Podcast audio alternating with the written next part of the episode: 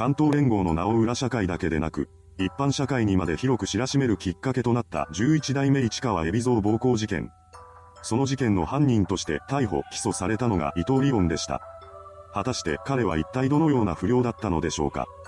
今回はその経歴についてまとめていきます。1983年、東京都杉並区で伊藤リオンは生まれました。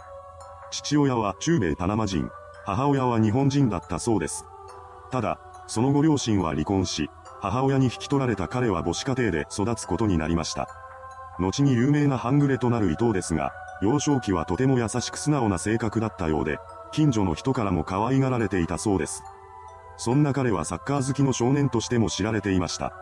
伊藤は黒人の血が入ったハーフであり、日本人にはない身体能力を持っていたのです。そのセンスを買われた彼は小学5年生頃にプロサッカークラブベルディ川崎の下部チームであるベルディジュニアに入団します。そして中学生になるとジュニアユースに入り、将来を有望される選手となりました。しかし、その一方でヘルメットをせずに原付を走らせるなど、悪さをするようにもなっていきます。そんな伊藤に目をつけたのが石本太一でした。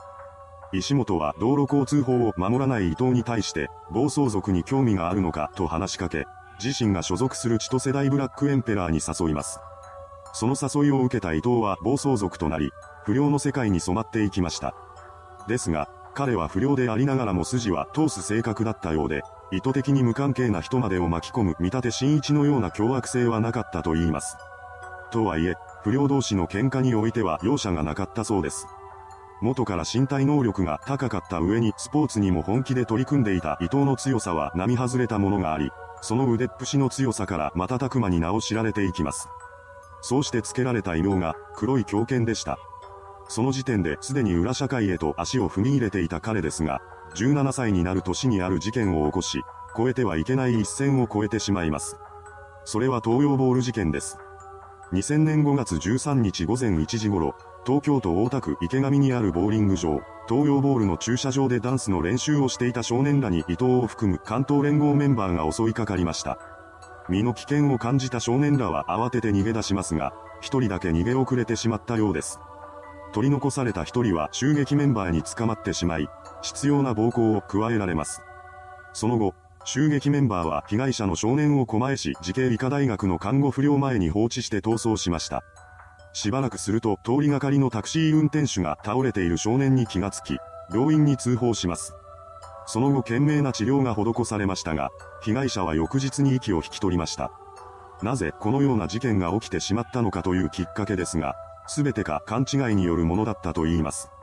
何でも、関東連合メンバーは襲われた少年らを敵対する全教連暴走族のメンバーだと思っていたようで、構想の一環のつもりが、勘違いによって一般人を巻き込む結果になってしまったのです。本事件の主犯格は伊藤を不良会に引き入れた張本人の石本太一だとされました。ただ、彼は事件の被害者が無関係の人物だということを認めようとせず、あくまでも敵対する全教連暴走族メンバーとの喧嘩だとしています。一方の伊藤は遺族に対して申し訳ないことをした。被害者の少年が毎晩夢に出てくると話し、反省している様子を見せました。実際、他の襲撃メンバーが自身の立場を少しでも良くしようとする中で伊藤だけは正直な供述をし、事件のことを詳細に説明しているのです。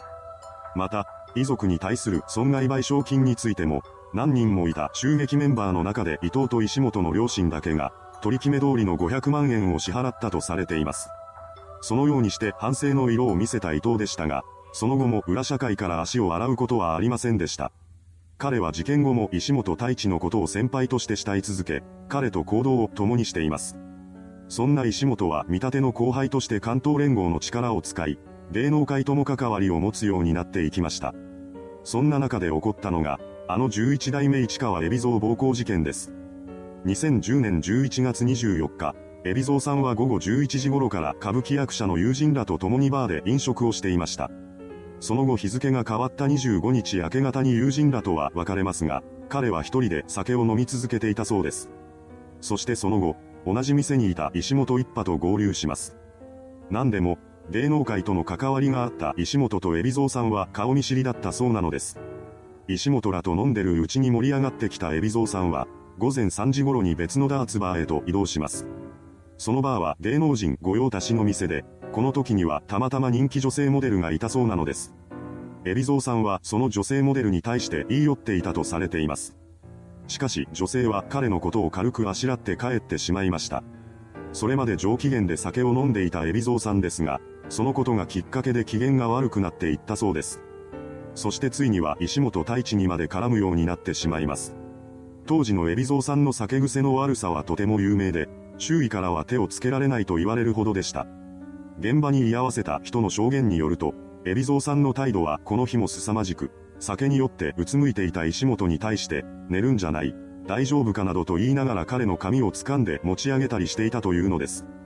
さらには灰皿にテキーラを入れて飲ませようとしたりと、石本を馬鹿にしたような行動に出始め、挙句の果てには彼の頭から酒を浴びさせてしまいます。石本は以前から芸能人との関わりもあり、そうした人にも慣れていたようです。もちろん心の内では怒り狂っていたはずですが、その場では黙っていたと言います。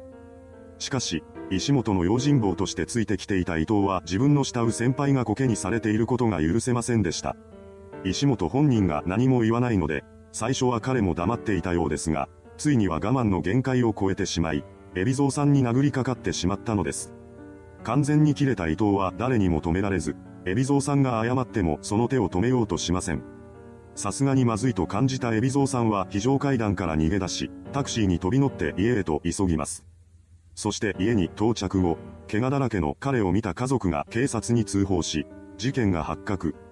伊藤は間もなくして逮捕されました。裁判で伊藤は海老蔵さんの石本に対する行動を語りましたが、海老蔵さん本人は酔っていて何も覚えていないとしています。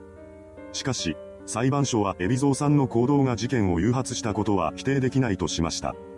とはいえ、暴行を加えたのが伊藤であるという事実は変わりません。そして事件から約3ヶ月半後の2011年3月14日、裁判所は伊藤に対して懲役1年4ヶ月の実刑判決を下しました。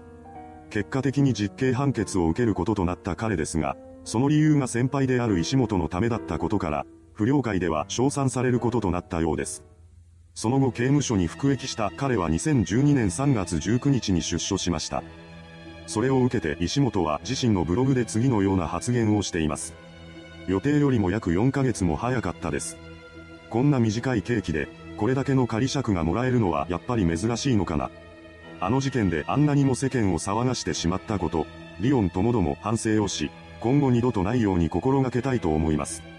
しかし、それから約5ヶ月半後の2012年9月2日の六本木クラブ襲撃事件が発生し、事件に石本も関わったとして逮捕・起訴されました。この事件によって関東連合は事実上の壊滅となります。関東連合 OB ではありながらも、伊藤は一切この事件に関与していませんでした。ただ、自身が所属していた組織がなくなり、慕っていた石本もいなくなってしまったことで彼は行き場を失ってしまいます。そこで伊藤は六代目山口組大同会系参加の暴力団構成員となりますが、2014年11月7日に破門されてしまいました。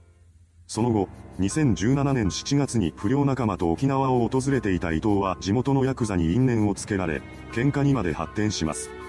この時は警察が出動し、それ以上の大事にはならなかったようですが、翌年の2018年5月30日にも彼は沖縄で乱闘騒ぎを起こしました。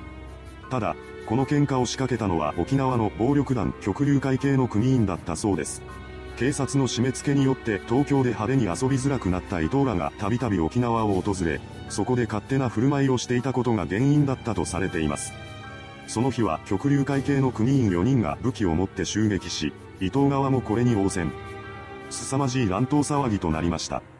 騒動を聞きつけた警察が現場に急行し、伊藤側の暴力団組員とみられる男が傷害の容疑で現行犯逮捕されます。それによって乱闘騒ぎはひとまず終結しました。その後、6月3日に極流会系組員の3人が狂気準備集合と傷害の疑いで逮捕されています。また、事件当時の様子を撮影した動画が YouTube や Twitter に投稿され、大きな話題となりました。そのようにして勃発した伊藤リオンと沖縄ヤクザとの争いですが、後に九州福岡に拠点を置く暴力団同人会が間に入って話し合いが行われたようです。そんな中、2018年7月に伊藤の波紋が取り消されるという出来事がありました。状態としては組から縁を切られる、波紋ではなく、自分自身の意思で組を脱退した、除籍になっているようです。そのような扱いになったのにも沖縄での一件が関係しているとされています。ですが、これ以降伊藤の消息は不明となっており、目立った行動も起こしていないようです。いかがでしたでしょうか？黒い狂犬として恐れられた不良伊藤リオン。現在、彼がどこで何をしているのかはわかりませんが、おそらくは先輩である石本太一の帰りを待ちながら裏社会で生きているのでしょう。それではご視聴ありがとうございました。